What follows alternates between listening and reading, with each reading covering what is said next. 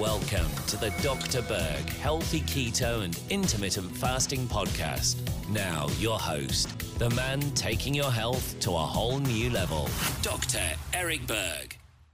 Today, we're going to talk about the relationship between fasting during Ramadan and its immune effects. Ramadan lasts between 29 and 30 days, and you're required not to drink or eat anything just before sunrise to just after sunset. This is a dry fast. And what I mean by a dry fast is you're not drinking any water. Now, before we get into the benefits, I do want to point out this one very, very important point. Um, if you look at some of the studies done on Ramadan, you're going to see some mixed reviews. And I think the reason for that, because what you eat before and after you fast is going to make or break your success.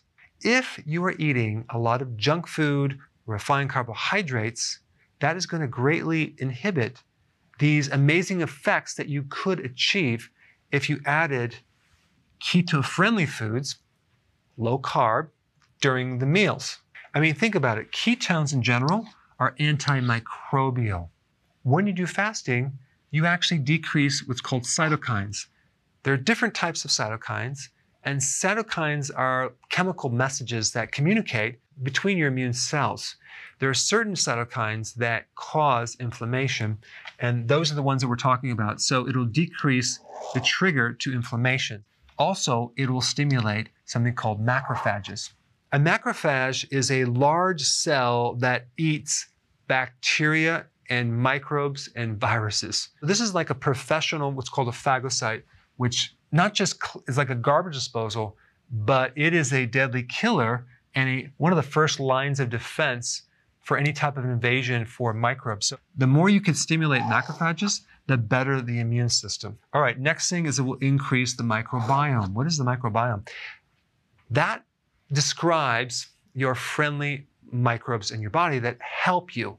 A great majority of your immune system, and I'm talking like 70%, is located in your large intestine. And I'm talking about the microbiome, which I did a video on, and I'll put that link down below, gives you incredible immune support. And without it, your risk for infection goes straight up in vertical. When you do fasting, which is kind of weird because you're actually kind of starving them, they live longer. There's certain type of genetic things that get triggered that support your immune system. Next thing is resistance to stress. When you fast, you increase your capacity to fight off stress, as well as DNA damage, too. Also, when you fast, you decrease oxidative stress. You're going to have less free radicals. You're also going to get an increase in production of your antioxidant networks, which also can help as well.